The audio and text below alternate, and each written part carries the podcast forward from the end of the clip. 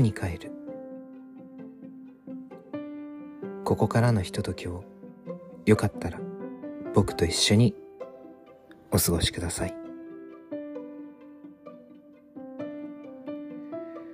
改めましてとしです。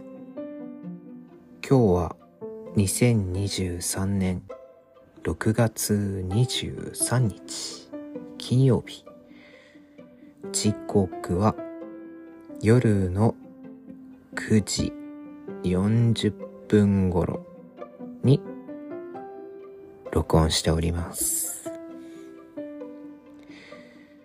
いやー金曜日の夜花金ですが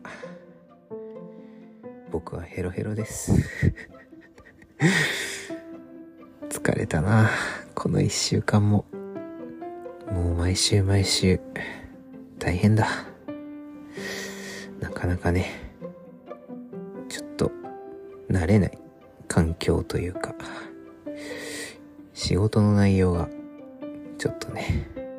変わったというか。うーん。まあいろいろあって。手探りなところがありましてね。全然こう心に余裕がないなあという日々を送っております。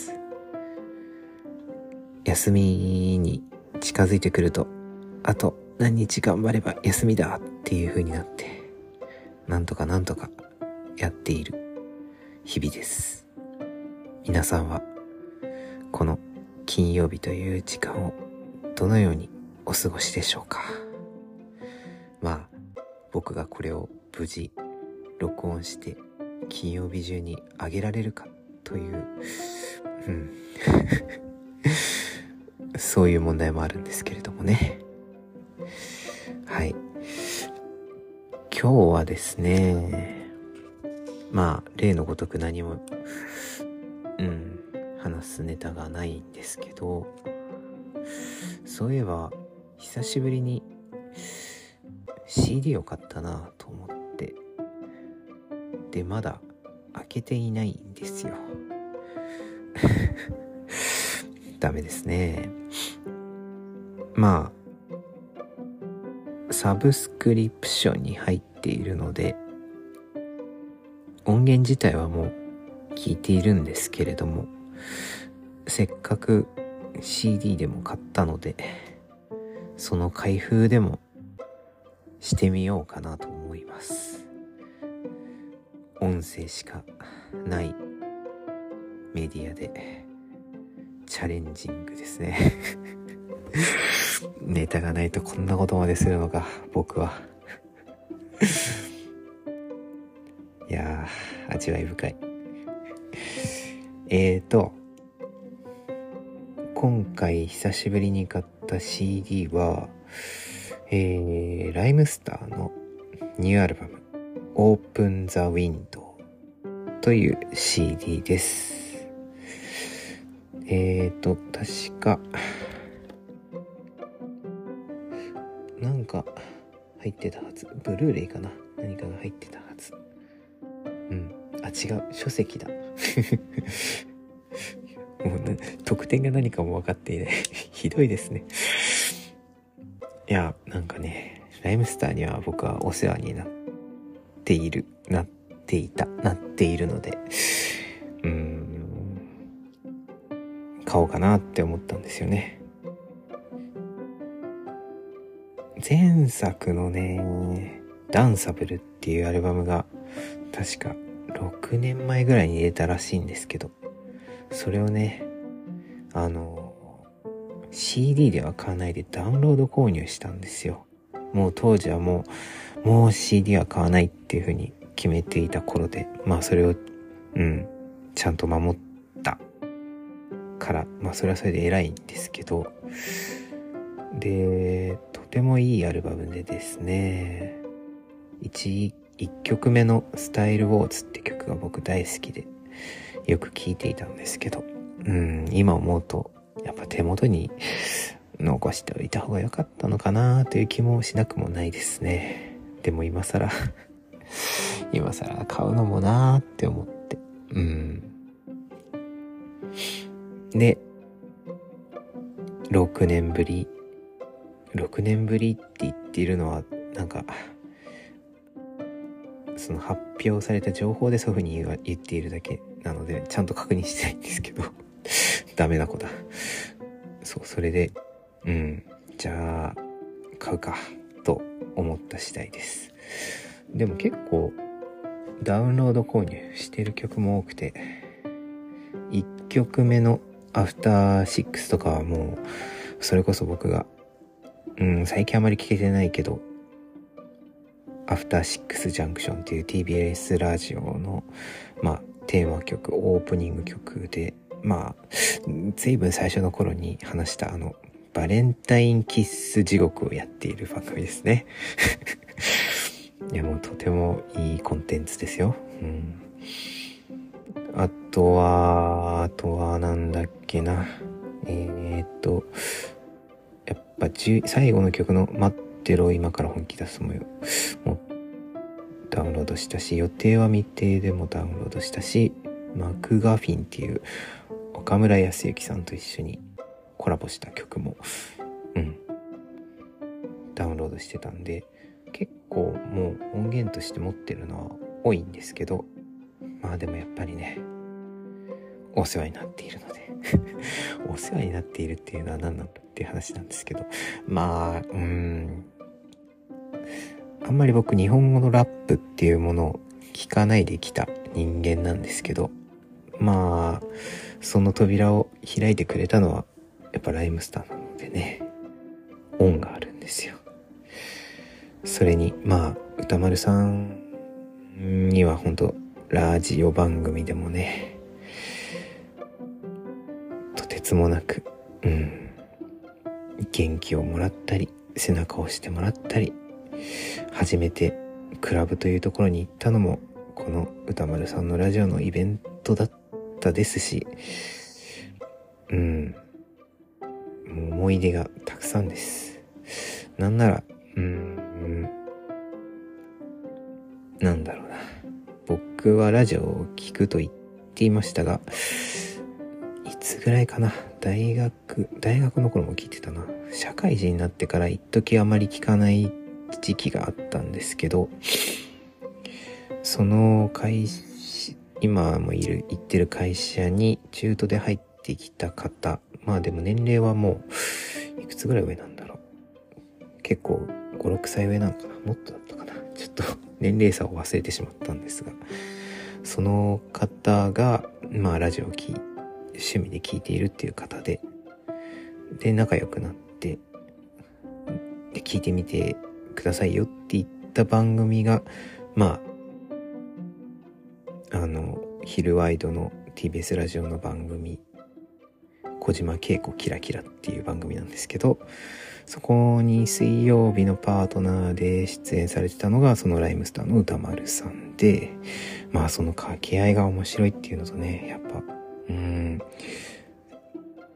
話す内容の説得力のある感じと、まあ、それでも2010年とかそんくらいの話なので、まだまだね、なんかこうコンプライアンスとかがやや緩い頃だったので、うん、結構すごい話をしてたり、お二人で論争をして、うん、ちょっと喧嘩みたいな感じになったりして、うん、すごかったんですよね。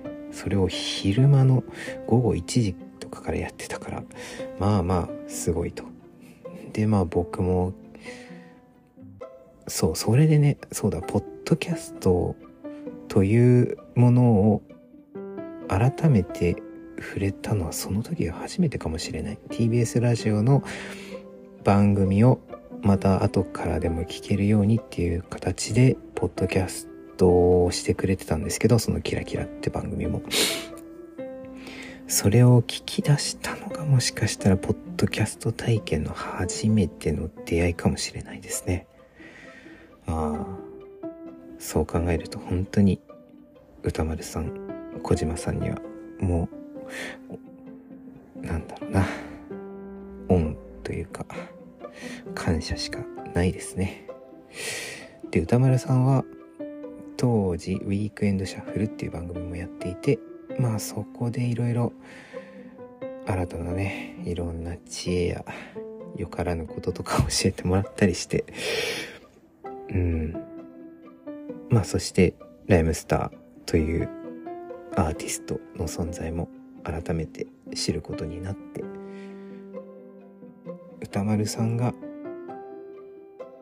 するラップだから入ることができてで一緒にされているマミー D さん DJ ジンさんっていうお人柄がね素敵だなっていうかかっこいいお兄ちゃんたちだなというのを見せてくれてうんそう考えると2010年なんだよな確か。うん。だから13年か。まあまあ聞いてますね。つついたり離れたりとかはしてますけどうん。そうそう。いやライムスター。ライムスター好きってあんまり言ってなかったですねそういえば。ライムスターの曲はうん自分で歌ったりラップができないから聴く曲になるんですよね。うんだからなんかこう回数を聞くというよりもじっくり聞くっていう感じでうん。そこが魅力なのかもしれないな。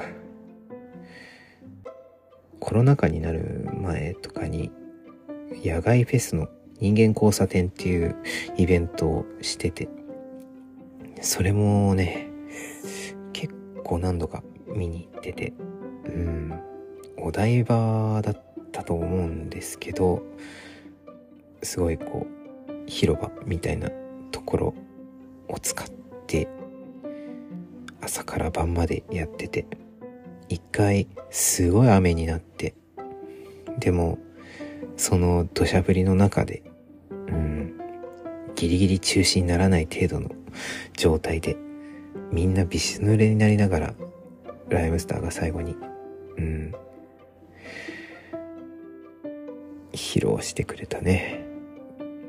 演目が本当かっこよくてみんなで盛り上がったのは懐かしいですね。またやってくれないかな。うん。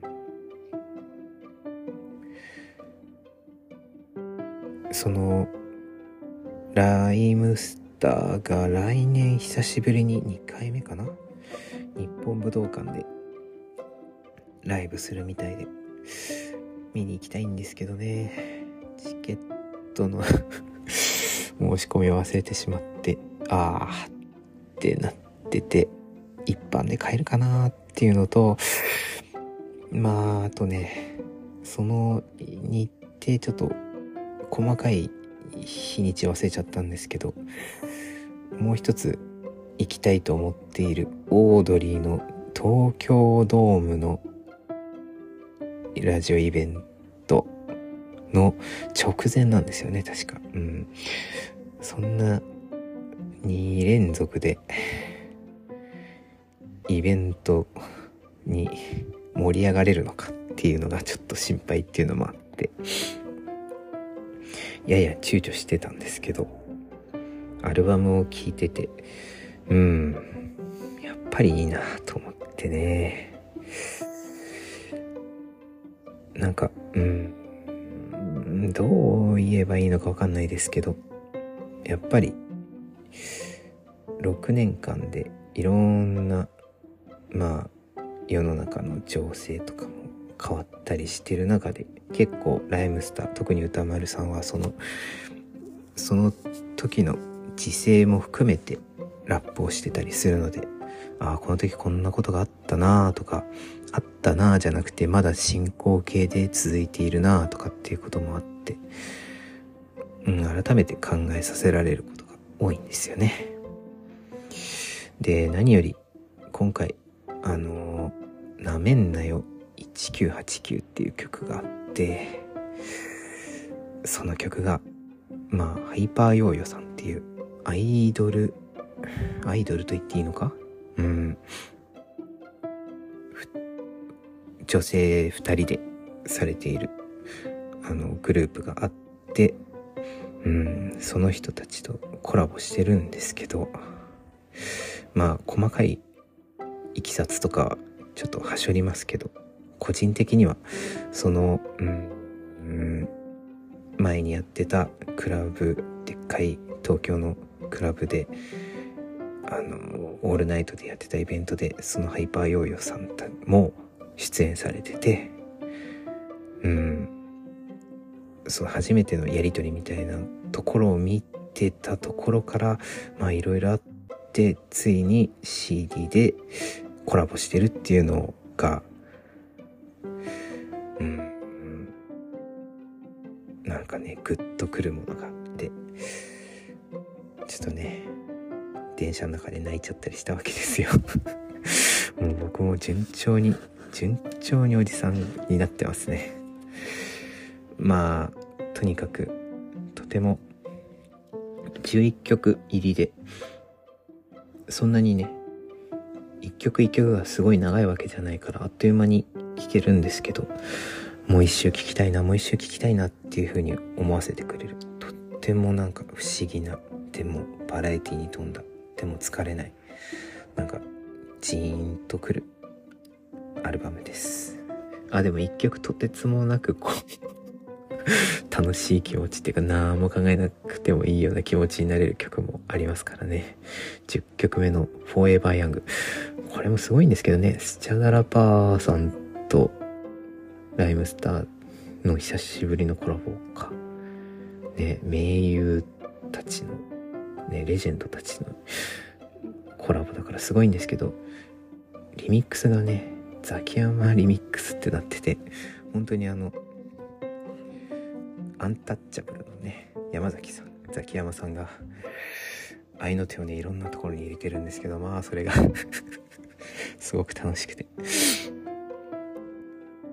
9曲目がさっきのハイパーヨーヨーさんとのコラボの「なめんなよ1989」なんですけどその次の曲が「フォーエバーヤングでそのうるっときた気持ちを10曲目10曲目でピタッと涙が止まるっていう流れがね とてもいいなと思ってます。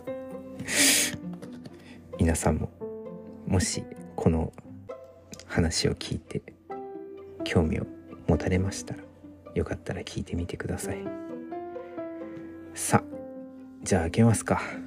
えーと僕が買ったやつがね初回版初回版なのかな？みたいなやつでなんかケースが段ボールなんですよ。で周りがこう透明のねビニールで貼られてるんですけど僕はこの何て言うのかな？周りのケース周りのねこのビニールをね無駄にしたくない人でどうにかこう無事に取っておきながら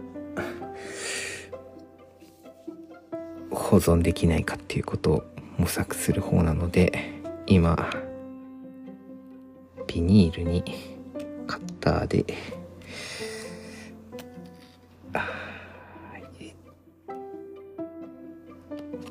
でもこれ多分もしかしたら微妙かもしれないですね。むしろ良くないのかもしれない。まあいっか。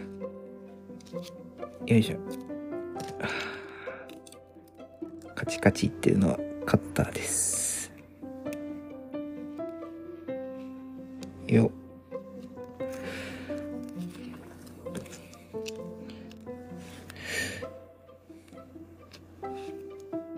本当はすごい丁寧にやりたいんですけど。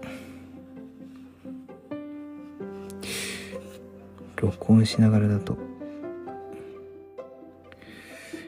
どうしても。雑になっちゃいますね。よいしょ。いけるか。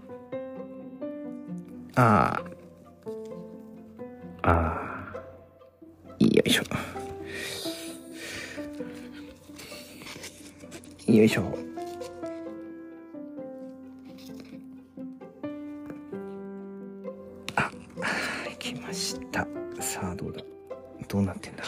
いしょあなるほどこうなってるんですねこうってなんだってかなんかあのうーんパイの実みたいなケースですこうガチャガチャガチャってこう下からパカって箱を開けるみたいな感じ。えーと、あ、本当だ。全然ブルーレイなんて入っていない。えーと、入ってないのか？入ってないな。文庫が入ってますね。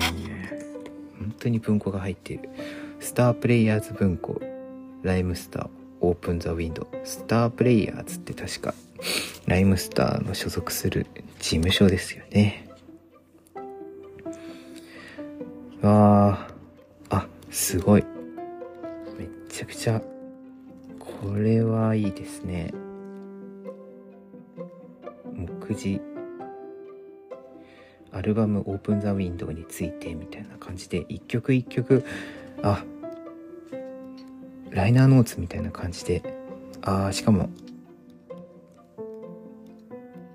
関わっている方々がこう、話す感じでなってるのかな。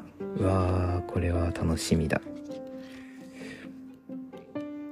最近全然こう、音楽雑誌を買わなくなってしまったので、で、CD も買わないでしょ？そうするとこう、うん、例えば CD をアルバム単位でダウンロードしたとしても、あんまりその、なんていうのかな、アルバムの世界観にどっぷりハマるっていうことがまあなくなっちゃったなっていうのがこう実感としてあって。そういうのを考えるとなんか楽しい音楽体験 CD アルバム体験っていうのをここ何年もしなくなってしまったなって思いますね。えーとあん？あれ？あでもあちょっと待って。歌詞カードがない歌詞カードがないのはあそういうことね。うんこの中に歌詞も書いてあるんだ。これは読みにくいですね。ひどいひどいひどいファンだ。あでもこれはじっくり読もう。楽しみ。えー、で、えー、CD が入っているケースはもう紙パッケージで本当に簡易的なものなんですけど、イラストがすごい可愛いですね。素敵。なんか、ライムスターのアルバムのジャケットっていつもなんか意味深というか、なんかパッと見よくわからないものが多いんですけど、うん、なんかいろんな意味合いを込めてるなーっていうのは分かって、まあ、これももしかしたら文庫を読んでいると分かるのかもしれないな。ちょっといろいろ確認します。あと、えーと、あ、そのライブツアーか？キングオブステージっていうライブツアーやってるステージですね。あーねあ、2月16日金曜日東京日本武道館。あー、行きたいな、行きたいな、行けるかななんとか、その、うん、可能であれば、その僕をラジオの世界に連れ戻してくれて、ライムスターの扉を開けてくれた、もう辞めちゃった会社の先輩というか、うん、人生の先輩にといけたらいいなと思うんですけどね。元気かな。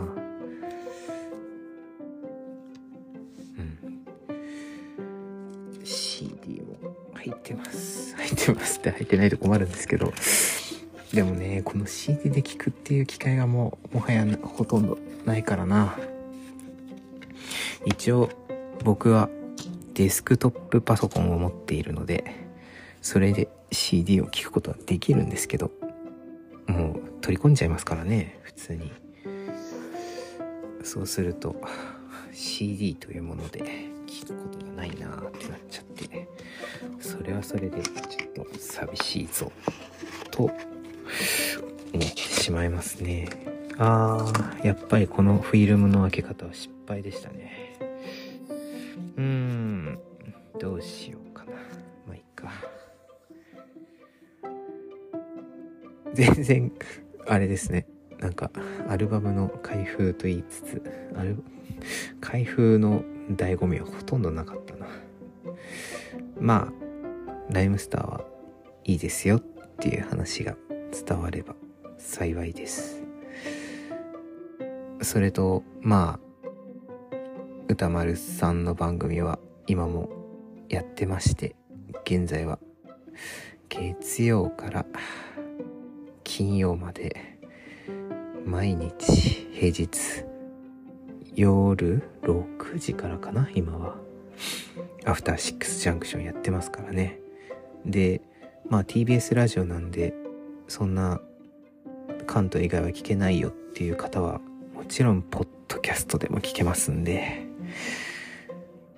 特に Spotify はかなり熱くなんかいろいろ特別のやつとかも音源とかもあったりとかしたような気がするんでね。よかったら聞いてみてください。まあうん。知的好奇心は凄まじくこうくすぐられるんですけどあまりの情報量の多さにねもうクラクラしてきますよ。ついていくのも大変って本当思いました。でこうたまにある狂った回とかを聞いてなんかこうああよかった。ここれこれって思って。楽しむ番組ですね。まああと金曜日にはねあの歌丸さんといえばやっぱり映画批評の方ってところもうん大きいのかなっていうのはあってえーとああもうでもうダメだ。ひどいひどいリスナーだ。リスナーですらないのか。もうコーナー名を忘れてしまったのであれですけど金曜日にやってますんで。映画辞表をね。それを聞いて僕も一時映画を見に行ったりとかしてたのでそういう扉も開いてくれた。もう本当感謝しかないんですが僕の悪いところはそういうなんか興味を持ったことがね長続きしないんですよね。本当本当良くないなと。今もなんか微妙に続いているのって何かあるかなって思ったんですけどまあボールペン？ボールペンぐらいかな。まああとライムスターか。